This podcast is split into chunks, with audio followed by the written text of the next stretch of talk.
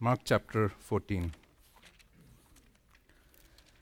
You know, we, we come now or today to what is called as the passion narratives. Um, uh, the section we have in front of us, specifically Mark chapter 14 and then 15, uh, document for us climaxes of some of the themes that Mark has already introduced to us. So, for example, in chapter 1, he tells us uh, this gospel is about the Lord Jesus Christ, the Son of Man, the Son of God. Um, and then we see a climax of that as we see a woman worshiping the Lord Jesus Christ. Uh, Mark also introduces to us the theme of conflict with authority. Right in the first few chapters, he talks about how the authorities are against what the Lord Jesus Christ is doing. And we'll find uh, a climaxing of that as they plan to murder the Son of Man. But there's also another mention. Remember, when the first time the list of the uh, disciples is mentioned, Judas is actually introduced as one who would betray him. And we find uh, uh, that happening in this particular portion of the scriptures as well.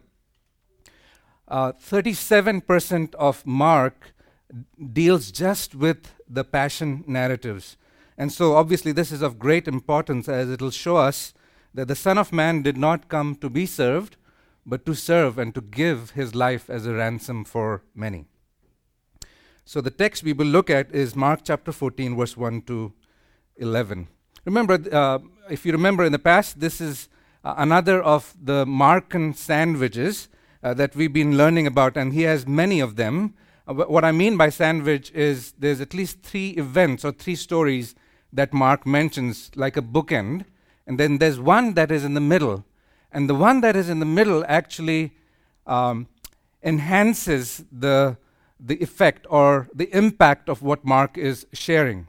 And so Mark doesn't always follow chronological order, but he follows a certain order that enhances the story that is in the middle. And we'll, we'll see that. Let's read the chapter together, at least the first 11 verses, and then we'll find out what Mark is doing.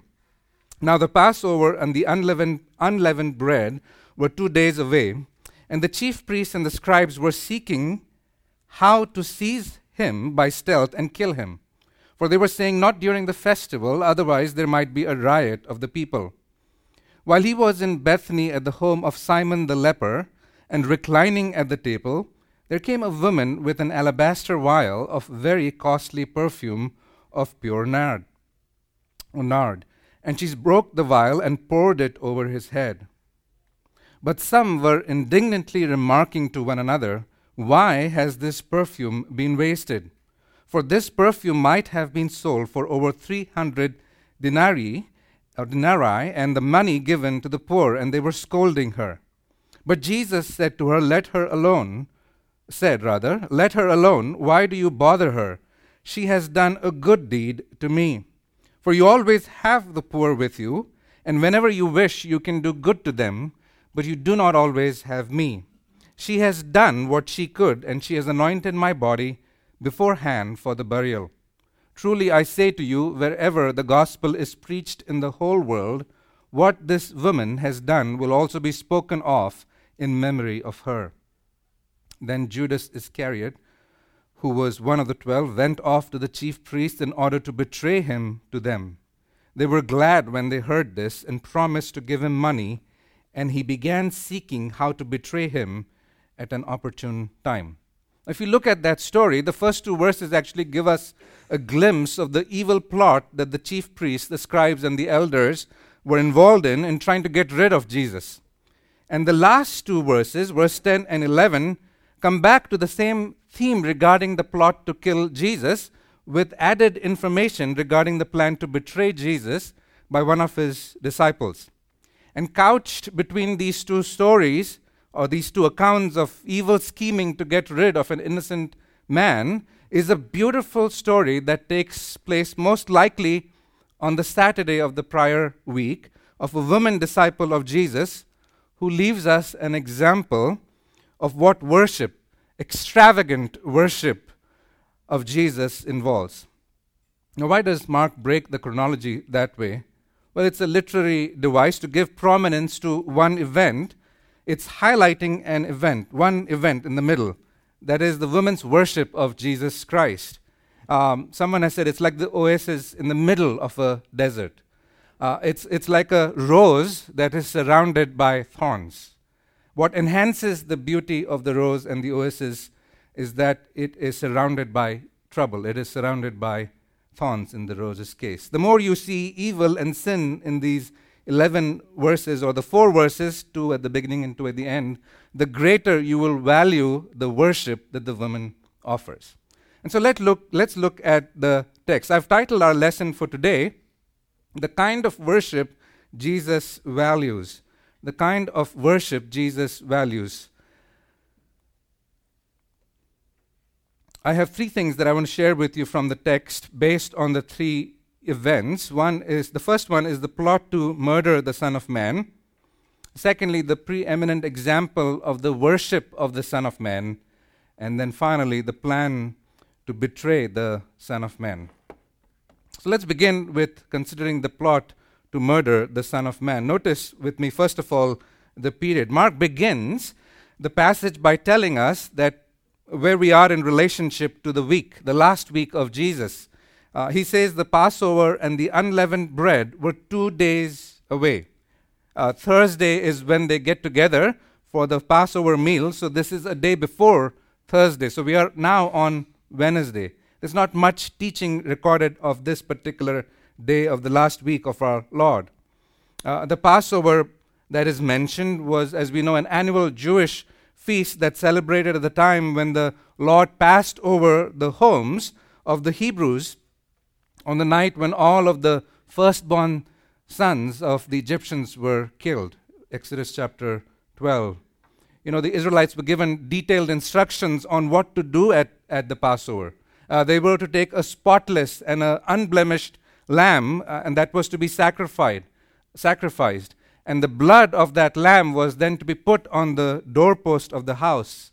Uh, the lamb had to be slain on the 14th day of Nisan, which is the first month in the Jewish calendar, and the Passover meal was then to be eaten that evening between sundown and, and midnight.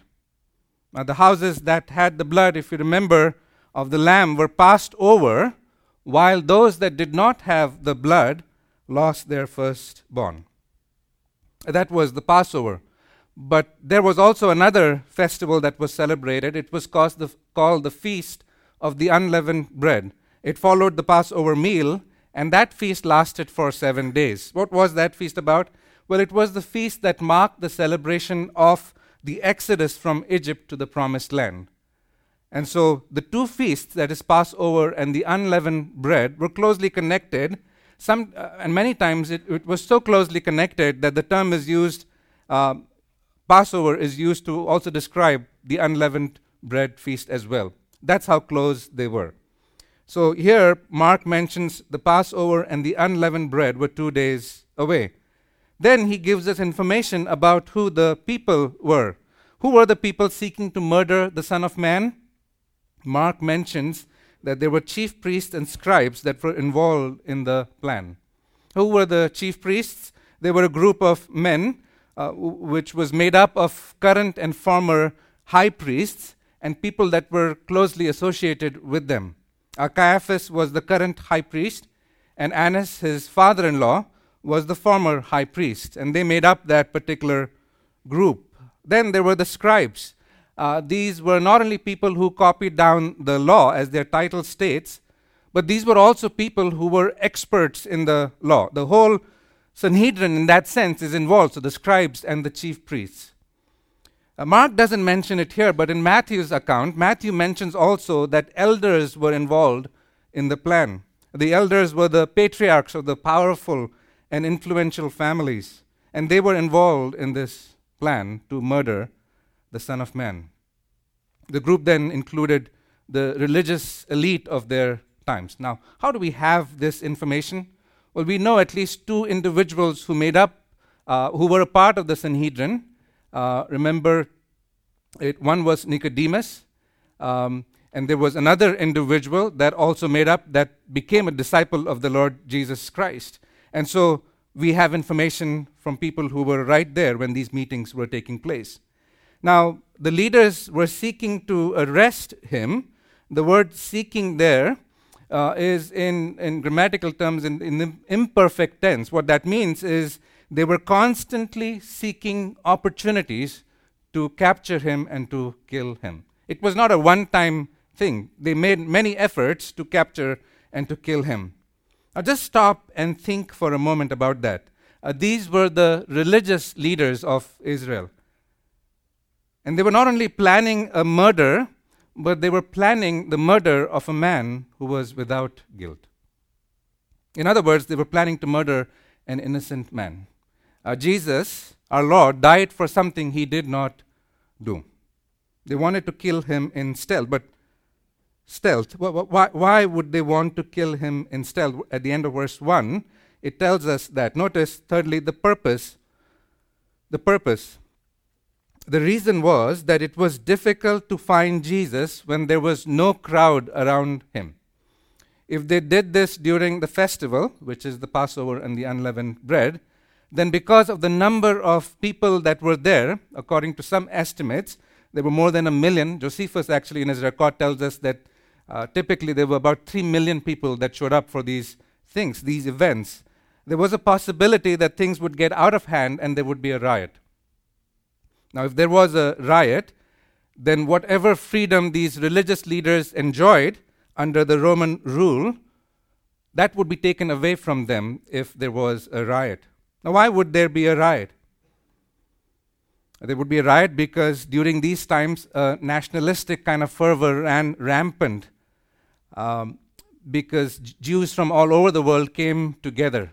Remember, they, they had their own kingdom before God um, God sent them into exile. And for more than 500 years, they were under a foreign rule. They're under a foreign rule even now with the Romans. And so when they came together for festivals, the sense of nationalism was, was quite high. Uh, this is also why Romans deployed a larger number of troops during, uh, during uh, Passover and, and the unleavened bread. Uh, the best option for the leaders then was to wait until the feast was over and wait for the crowds to head back to their towns and places, and then look for an opportune time to capture and to kill him. They did not want him captured and killed during the 10 days of the festival for their own reasons. What, what is the lesson that we can learn as we look at this plot to murder the Son of Man? Well, it says here, not during the festival, but God says during the festival. No plan of God then can be thwarted. God had his timing, and in his timing, Jesus, his son, would be murdered during the festival. On the day that lambs were killed for sacrifice, his son, the Lamb of God who takes away the sins of the world, would be killed as well. God's plan can never be thwarted. As a believer, I, I, hope that that gives us a sense of comfort and, and strength and the fact that we can rest in this God. But it's also a great reminder that Jesus is one that is without sin. Here, they are planning to murder the Son of Man who is without guilt and without sin, an innocent man. The verse that our pastor quoted in the morning He made him who knew no sin to be sin on our behalf so that we, we might become the righteousness of God in him. Jesus, our Lord, was one without sin. But not only that, thirdly, we run, learn that Jesus willingly died, and I want to make it even personal, for me. Jesus died for me. He, he knew, remember, there were at least three times before that he has told his disciples that he was going to go to Jerusalem, he was going to be captured, he was going to suffer, he was going to be killed, and on the third day he was going to rise again. Knowing all of those things, he still headed towards Jerusalem. John 13, 1 says, Now before the feast of the Passover, Jesus, knowing that his hour had come, that he would depart out of this world to the Father, having loved his own who were in the world, he loved them to the end. Our Lord willingly went ahead with, the sacrifice, with his sacrifice for you and for First of all, then the plot to murder Jesus. After telling us what happened on Wednesday, Mark now takes us back to an event that took place on the Saturday. How do we know that? Well, in John chapter one, uh, 12, which is a parallel account to this one, John actually writes six days before the Passover. And so that's how we know that it was the Saturday evening. Remember, Sunday is the Palm Sunday, but this event happens on Saturday evening. We come to the second, the preeminent example of the worship of the Son of Man. Let's look first of all at the setting of the worship. Mark begins the passage by telling us that Jesus was in Bethany. He was there with his disciples, uh, piecing together the texts from other gospels. Uh, this again would have been Saturday of the prior, uh, prior to the last week. Just in your minds, imagine we were last week on Mount Olivet, on the other side of Mount Olivet, not on the side of Jerusalem, on the other side, which is the eastern side of Mount Olivet, is Bethany. And so that's where Jesus is. Jesus is uh, typically, when he went there, he visited the home of Mary and Martha and Lazarus. Uh, Lazarus, if, as you remember, was raised from the dead a few weeks back before this event takes place. Mark tells us that they were not at that home, but they were at the home of Simon the leper, verse 3. Simon the leper. The truth is, Simon is not a leper anymore, otherwise, they would not have gathered at his home. Presumably, then, Jesus had healed Simon, and this gathering perhaps was in celebration of that healing. Can't be very sure, but the fact that they're gathering there tells us that Simon has been healed. Also, uh, this individual is perhaps a rich individual. He has a home large enough to accommodate at least 20 to 25 individuals. We know that Simon was there.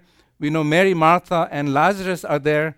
And we know that our Lord's 12 disciples are there and perhaps a few other individuals from the house are there too. So it's a large house. This is a rich individual. They were reclining, is what Mark tells us, uh, which is a typical first century Middle Eastern way of eating. Uh, dinner was typically a relaxed meal, and there was no rush like we are now used to in the 21st century. And in such a setting, a woman comes with an alabaster vial of a very costly perfume of pure nard. It's busy, there's a lot of people, but there's one woman that comes with nard. It's a perfume. Now, Matthew and Mark actually don't mention the name of the woman, but John in his gospel tells us that this was Mary, the sister of Martha and Lazarus. Why don't Matthew and Mark mention her name? Perhaps when Matthew and Mark wrote the gospels, uh, Mary was still alive, and perhaps they wanted to protect her identity but John wrote his gospel at the end of that first century, somewhere in the 90s AD. And by that time, perhaps Mary would have died, and so he had no issue identifying who this individual is. It is Mary. Notice what she does in verse 3. She has an alabaster vial of very costly perfume. Alabaster is basically a mineral, a rock. It's very translucent in, in nature and it was used to store perfumes. Uh, it's, like, um, it's like a marble, but more translucent than a, than a marble. So that was the container, the alabaster container. Uh, these containers usually had long necks, like the ones that you might find in, even in perfume bottles for today. And what this vial contained was perfume or pure nard. Uh, this was, uh, that is, it was made from nard, which is an uh, aromatic kind of oil that was extracted from trees that were found in the Himalayan ranges, which is uh, a part of northern India. And so, usually, a few drops of this oil, we are told, um, uh, was used for special occasions, and the smell remained, or the odor remained for a long time. You can imagine this is Saturday, and the garments that were distributed, or the lots that were put for Jesus' garments, would still have this smell of the nard that Mary used. But what Mary actually does for Jesus was quite unheard of. She breaks the vial, she pours all of the contents of the vial over the head of Jesus. In other words, Mary gave it her all. Uh, she was worshipping the Lord Jesus Christ.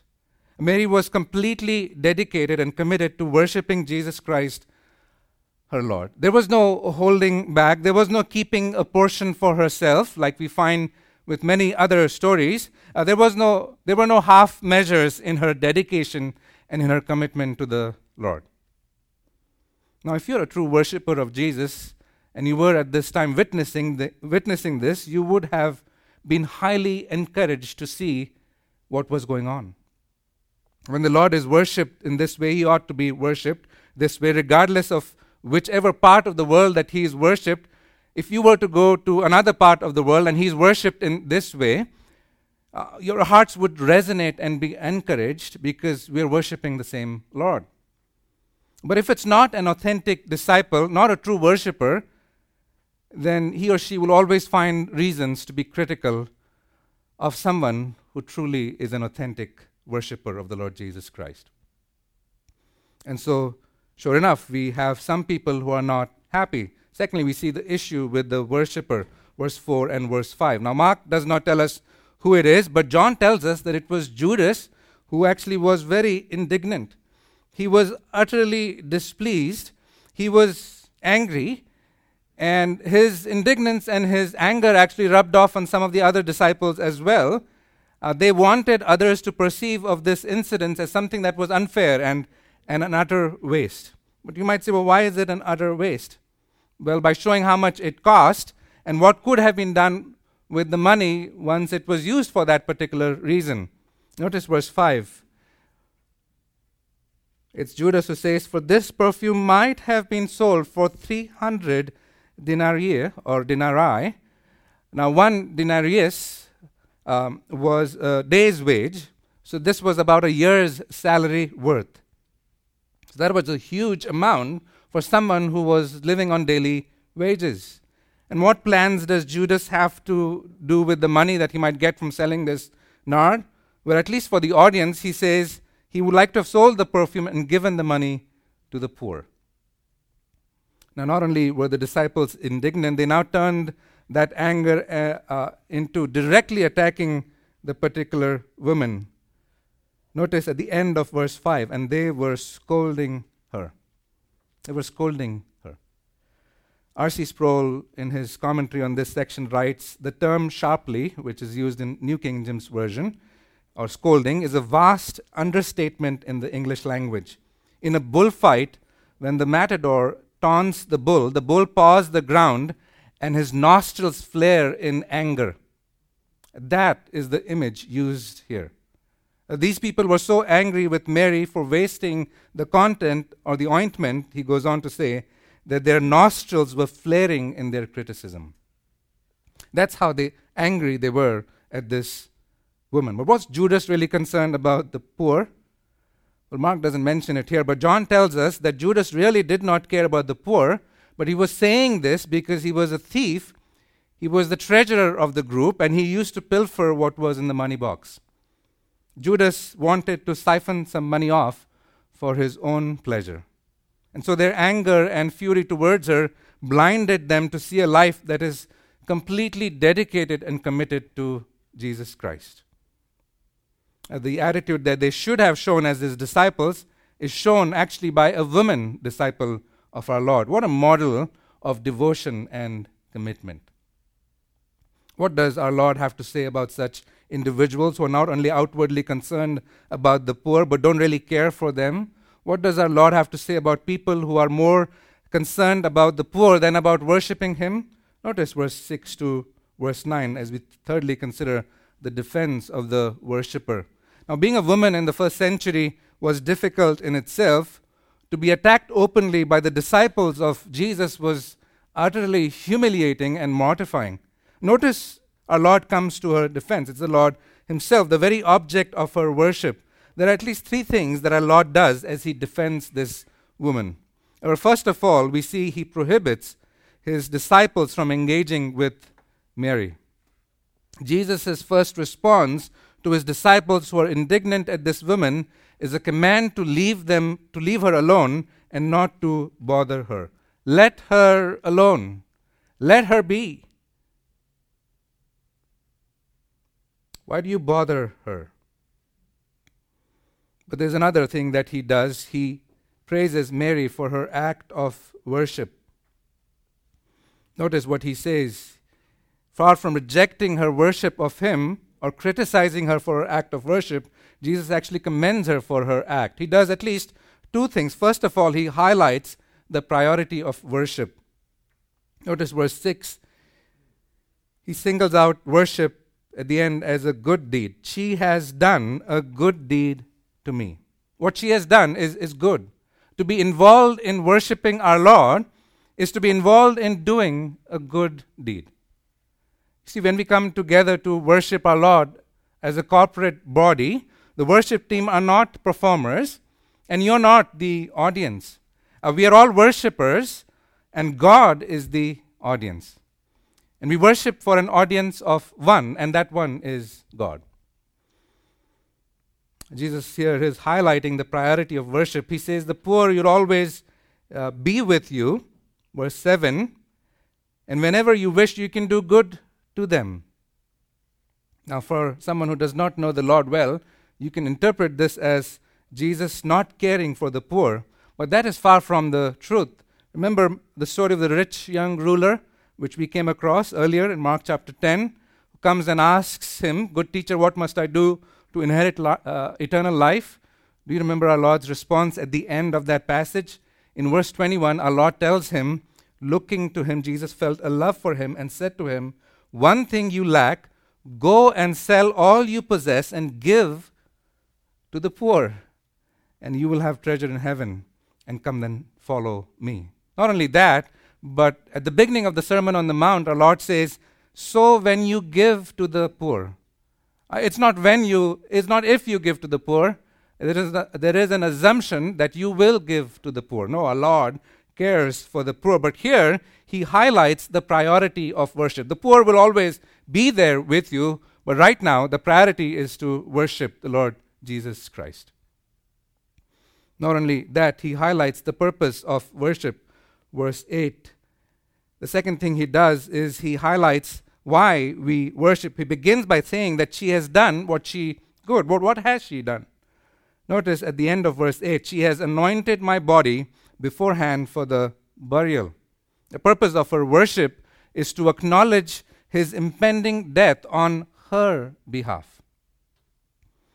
You see, our worship of God is intimately connected with what he has done for us in his life, in his death, in his burial, and, his, and in his resurrection. Therefore, there can be no true worship without acknowledging who God is and what he has done for us in sending his Son to die for us on the cross.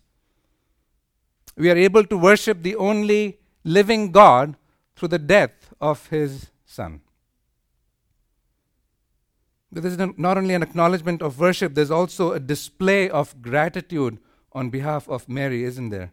John tells us that she poured the oil and then she wiped him with, with her hair. Now, this should remind you of another story that takes place in, uh, in, in Luke's gospel, where there is a sinner in the home of a Pharisee, Luke chapter 7. And Jesus highlights what, he, what she has done uh, by telling us that uh, that she has given her all and she's forgiven much because she has shown uh, she has shown much love because she's forgiven much. Mark chapter 7 verse 37 and 38 uh, this woman is not even named. She's just mentioned as a sinner. And uh, mary probably has heard about her story. Worship to her then is not just acknowledging who god is but it is to go all out in her display of gratitude towards this god purpose of worship. Thirdly and finally, our Lord prophesies about the global impact of Mary's act. Notice verse 9 of chapter 14. Truly I say to you, wherever the gospel is preached in the whole world, what this woman has done will also be spoken of in memory of her. Now, Jesus prophesies the fact that wherever the gospel is shared, they're going to talk about this woman one of the marks of a prophet, Deuteronomy 18, is that he speaks in the name of the Lord, and what he says will come true. If it doesn't come true, he's not a prophet of God. In other words, the truthfulness of a prophet was dependent on the veracity of his statements. If it doesn't come true, he is not a prophet. Now, some prophecies of our Lord, such as his impending suffering and death, came true in the immediate next few days, and some long after his ascension. But notice here, he says, wherever the gospel is preached, what this woman has done will also be spoken of in memory of her. John MacArthur writes on this though two millennia have passed, the testimony of Mary's sacrificial worship still stands as a perpetual rem- memorial of her love for Christ. Her heartfelt gesture, looking to the death, burial, and the resurrection of Christ, provides a compelling example of the kind of selfless, extravagant praise that honors the Savior. Wherever the gospel is preached, this woman and what she has done will also be spoken of in memory of her. The fact that we are talking about her today is a testimony to the fact that this prophecy has come true. 2,000 plus years. What are some lessons that we can draw as we think of this as the, the crux of the, the lesson that our Lord is teaching here? Well, first of all, Jesus receives worship because Jesus is God. You see, if Jesus was merely a man and not God, knowing the Jewish society and culture and history, he would have immediately rejected the worship that this woman was off- offering to him. After all, Jews knew that to claim to be equal to God or to claim to be God was blasphemous, and that was something that was punishable by death.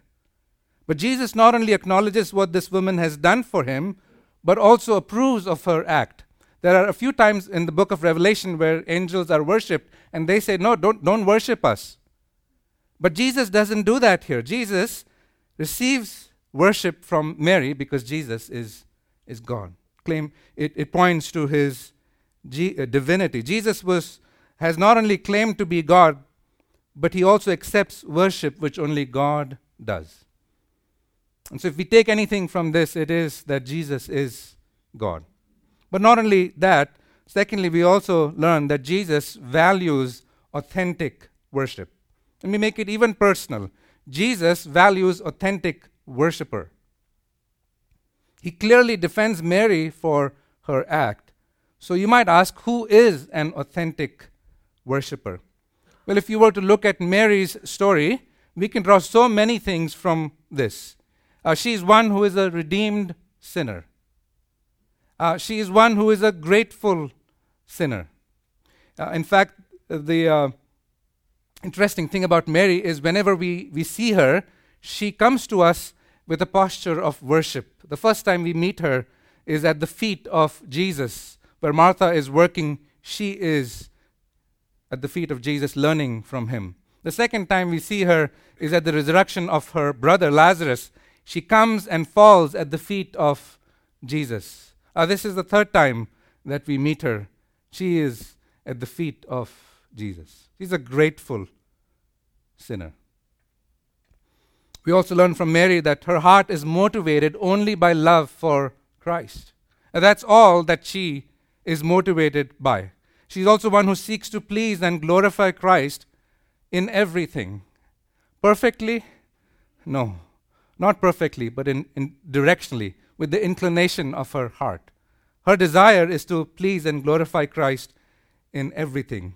Uh, also, an authentic worshiper is one who leaves no stone unturned to see Christ glorified. No stone unturned to see Christ glorified. An authentic worshiper is also one who is willing to suffer for him. Imagine you being a, a woman and in the culture and the, and the society that she was in to face the wrath, the scolding of these people who were so close to Jesus and then finding Jesus coming to her defense. She was willing to suffer for him. But also, we find an authentic worshiper is one who is, whose worship is grounded in the cross. Uh, the text tells us that she was anointing him to prepare him for his burial. It is grounded in right theology. She had a right understanding of the cross. We don't know from the text how much she understood, but the fact is that she, she she did what she did knowing that he was going to die. To die for whom? Just for no one, as, as he thinks about it, but for me personally. While he's going to die for the world, but his death is personal because he's going to die for me. An authentic worshiper also is one who is lavish and humble and not ashamed about what others think. If I can add one more, an authentic worshiper is one who fears God alone. That is the kind of worshiper that Jesus values. We've looked at the plot to murder the Son of Man.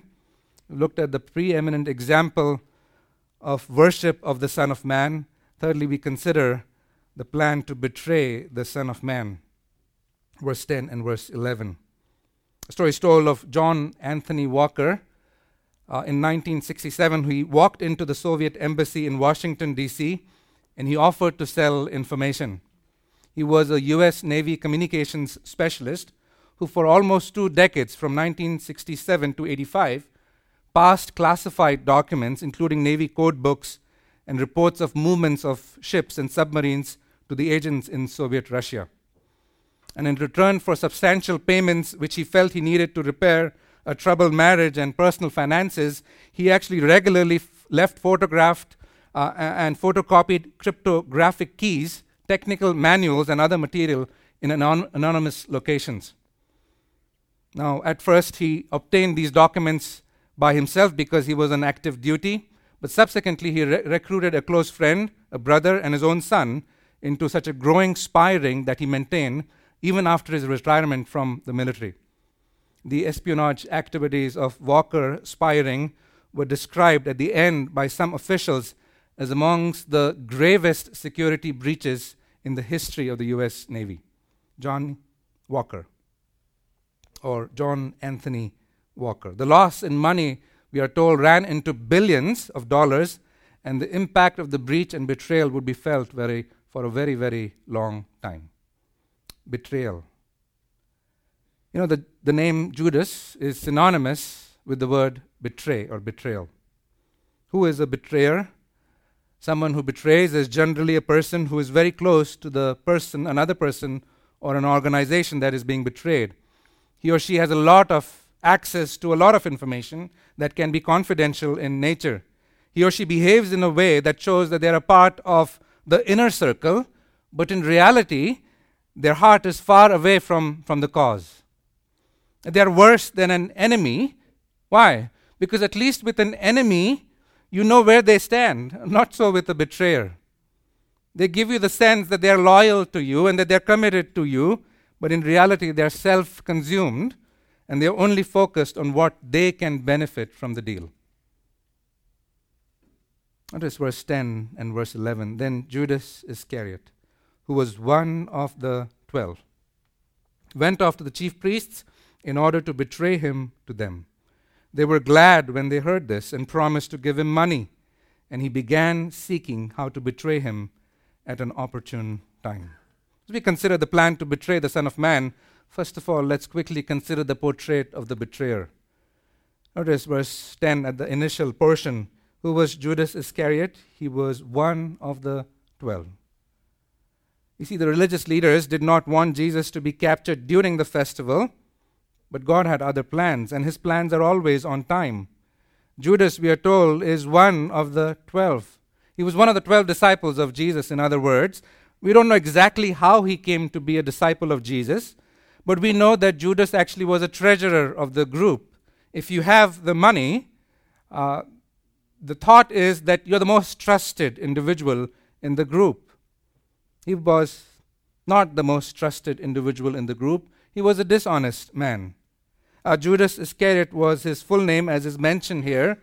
Uh, Judas's name in uh, uh, uh, is the Greek version of the Hebrew word Judah, which roughly means praise or let God be praised or let God be worshipped. That's what Judah or Judas means.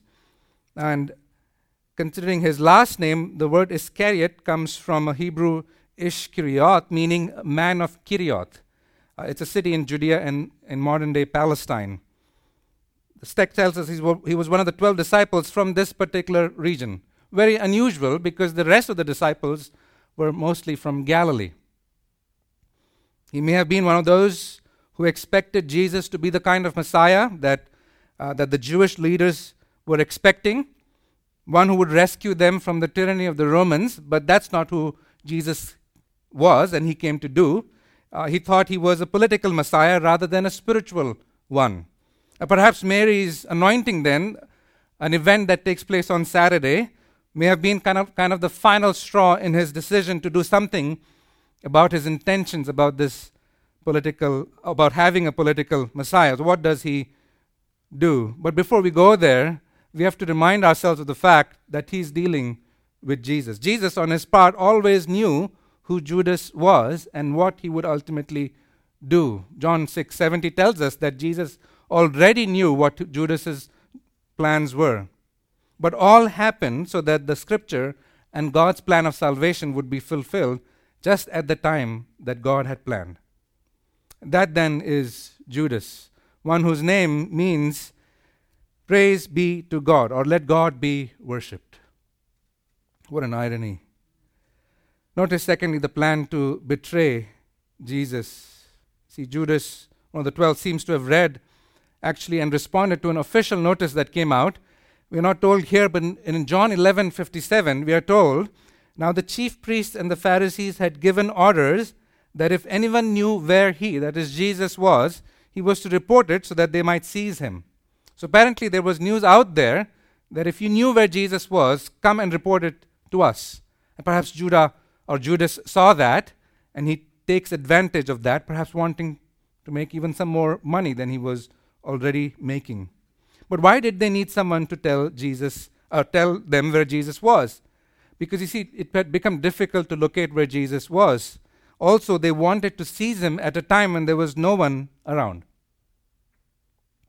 An insider, or an informer, or a betrayer, Judah or Judas, would be in the best position to let the authorities know when that time would be. Now we think of you know lights on the street and we think of so much brightness even in the night time, but that was not the case in first century Israel. And so you needed someone in the inside to tell you where Jesus was. And that's what Judah does. Judah was close to Judas was close to Jesus. He was in fact as we talked about one of the 12 disciples. He would know the inside plans and details of those plans just as Johnny Walker did about the Navy. He would know when Jesus would be, where he would be, and where, whether he would be by himself. So, as you look at these three events, three stories, Mark, you see, has deliberately inserted the story of the preeminent example of the worship of the Son of Man in the middle of the plot to kill the Son of Man and the plan to betray the Son of Man. He wants to show us, as I mentioned earlier, what is truly expe- expected from the disciple of the Lord Jesus Christ. Uh, if there was anyone who should be worshiping God as he ought to be worshipped, it should have been the chief priests and the scribes. Why? Because they knew the scriptures. They were experts in the scriptures. They knew the Messiah was to come. They knew that he had to suffer. Isaiah 33. They knew that Jesus fit well with all of those descriptions his words and his actions were in alignment with God's word. Yet, they failed to worship him as they should have worshipped him. Also, if there was anyone who was worshiping God as he ought to be worshipped, it should have been Judas Iscariot. Uh, worship, genuine, authentic worship, should have been a response of a person who sat under the regular teaching of Jesus for over three years. He walked with Jesus, he traveled with Jesus. He may have slept in the same room as Jesus slept as they went from town to town. And if we can use our sanctified imagination, we could even envision multiple times that he may have been alone, just one on one with Jesus Christ. This is Judas. But to top it all, his name means let God be worshipped. What an irony that instead of worshipping, he's conniving with the religious leaders and ultimately ended up becoming a renegade disciple, a traitor, a betrayer. David Garland, in his commentary, writes This woman's act, that is mentioned in verse 3 to verse 9, this woman's act of extraordinary adoration is sandwiched between extraordinary malice and betrayal. He says there is a paradox here, isn't there? The actions of both these individuals has not been forgotten. One accepts money to betray Jesus, and the other gives up money to worship him and prepare him for burial. Mary shows love and devotion, Judas shows hatred and treachery and betrayal. What a difference. What an irony. What are some lessons that we can draw from this passage as we bring our text and our lesson to a close? First of all, appearances can be deceiving. We're to be on our guard. Appearances can be deceiving. If there's one thing we can learn from Judas's life, it is this that appearances can be deceiving. Like Judas, many uh, uh, so called Christians will say to our Lord, remember um, Matthew 7 22 and 23, Lord, Lord, did we not prophesy in your name, in your name cast out demons, in your name perform many miracles, and then I will declare to them, I never knew you. Depart from me, you who practice lawlessness. Now, Jesus knew all along who was going to betray him. But if you think of the rest of the 11 disciples, they had no inclination as to the motivation of Judas. He was a liar, a deceiver, and a thief. They trusted him. Even when Jesus and the Last Supper gives him the bread and tells him, Go do what you were to do, even then the 11 disciples don't understand that Judas is a deceiver. And so, as you think of this lesson, you ask yourself, how can you protect yourself against deceivers?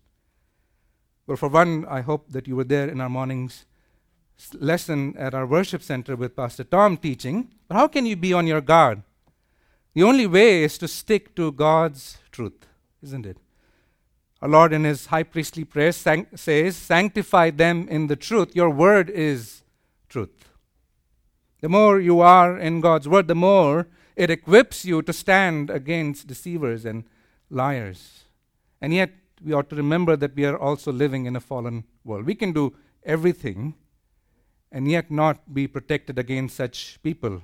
But we ought to remember in those times, even as we learned in a previous lesson, God is in full control of everything that is happening in this world. Stick close to the truth, be in God's word. But secondly, analyze the motives of your own heart. You know, as you think of Judas and what he did, analyze the motive of your own hearts. We want to guard against wrong motivations to be a part of the people of God. Judas, you see, is an example, a wrong example to us as to what can happen when our heart is never in the right place and not worshiping as we ought to worship the God of the Bible. You see, Judas had everything going for him. He sat under the teaching of the Lord Jesus Christ for three years. He observed Jesus' uh, miracles, his healing of the sick, his raising of the dead, his calming the storms, and yet he ended up betraying our Lord because he had a wrong motivation to follow the Lord. What, what are some of the wrong motivations that he had? Well, he loved money more than he loved the Lord. He was also a private sinner. He, he stole money. He was different in the public with people and different in his private life. He also harbored greed, greed and envy in his, in his heart. He had worldly sorrow rather than godly sorrow. How do we know that? Because godly sorrow leads to repentance. But Judas's sorrow led not to his repentance, but to his death. You see, he was in this for himself, not for Christ. So, as we think about it, we want to analyze our own motivations. Thirdly and finally, we ought to strive to be an authentic worshiper of God. An authentic worshiper of God. What, what does that mean? As we bring this to a close, I've already mentioned a few things about it, but let me, in closing, mention the kind of worshiper Jesus values.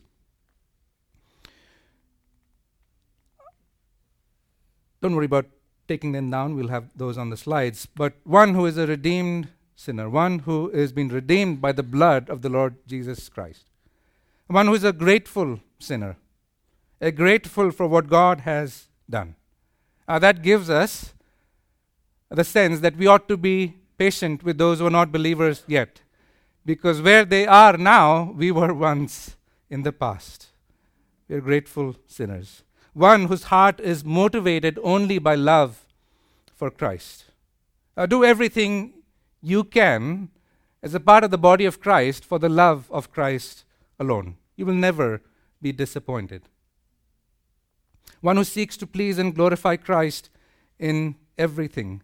Uh, that is, one who leaves no stone unturned to see Christ magnified and glorified. Our lives ought to be ones where we put and keep the spotlight on Jesus Christ and on Him alone. One who is willing to suffer for Him. One whose worship is grounded in the cross, in our Lord's death and His resurrection. One who is lavish and, and humble. One who is not ashamed about what others think. One who fears God alone and does not fear man. And can I add one more that's not found in this text, but found in our Lord's account of uh, his meeting with the Samaritan woman? One who worships our Lord in spirit and in truth. Uh, that is the kind of worshiper our God is seeking. That is the kind of worshiper our Lord values. Let me close our time in a word of prayer. Father, thank you for these wonderful reminders from your word uh, thankful for highlighting for us the kind of worship that you value. Lord, we who are saved by your grace, we are purchased by the blood of our Lord Jesus Christ. We, if there, there are to be anyone, any people group that are grateful, it ought to be us. And so we are thankful, Lord, for what you have done for us in Christ Jesus. Lord, we admit many times that our motivations of our heart are not right. Uh, they don't come out of a genuine love for, for you.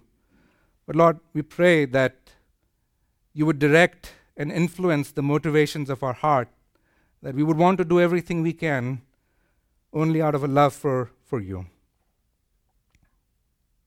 Thank you also for the reminder from not only this particular chapter, but from Mark chapter 1 till chapter 16 of the fact that, that if we claim your name, that we will suffer Help us to be ready for that. We are thankful for the things that you have given us, for the way that you've equipped us, for the word that you have given us, on which we can stand. Thank you for these reminders once again. Help us truly to be the kind of worshippers that you seek, that you value. As we go throughout this day and then throughout this week, help our goal to see that you are honored and glorified in everything that we do. We ask these things in Christ's precious and worthy name. Amen.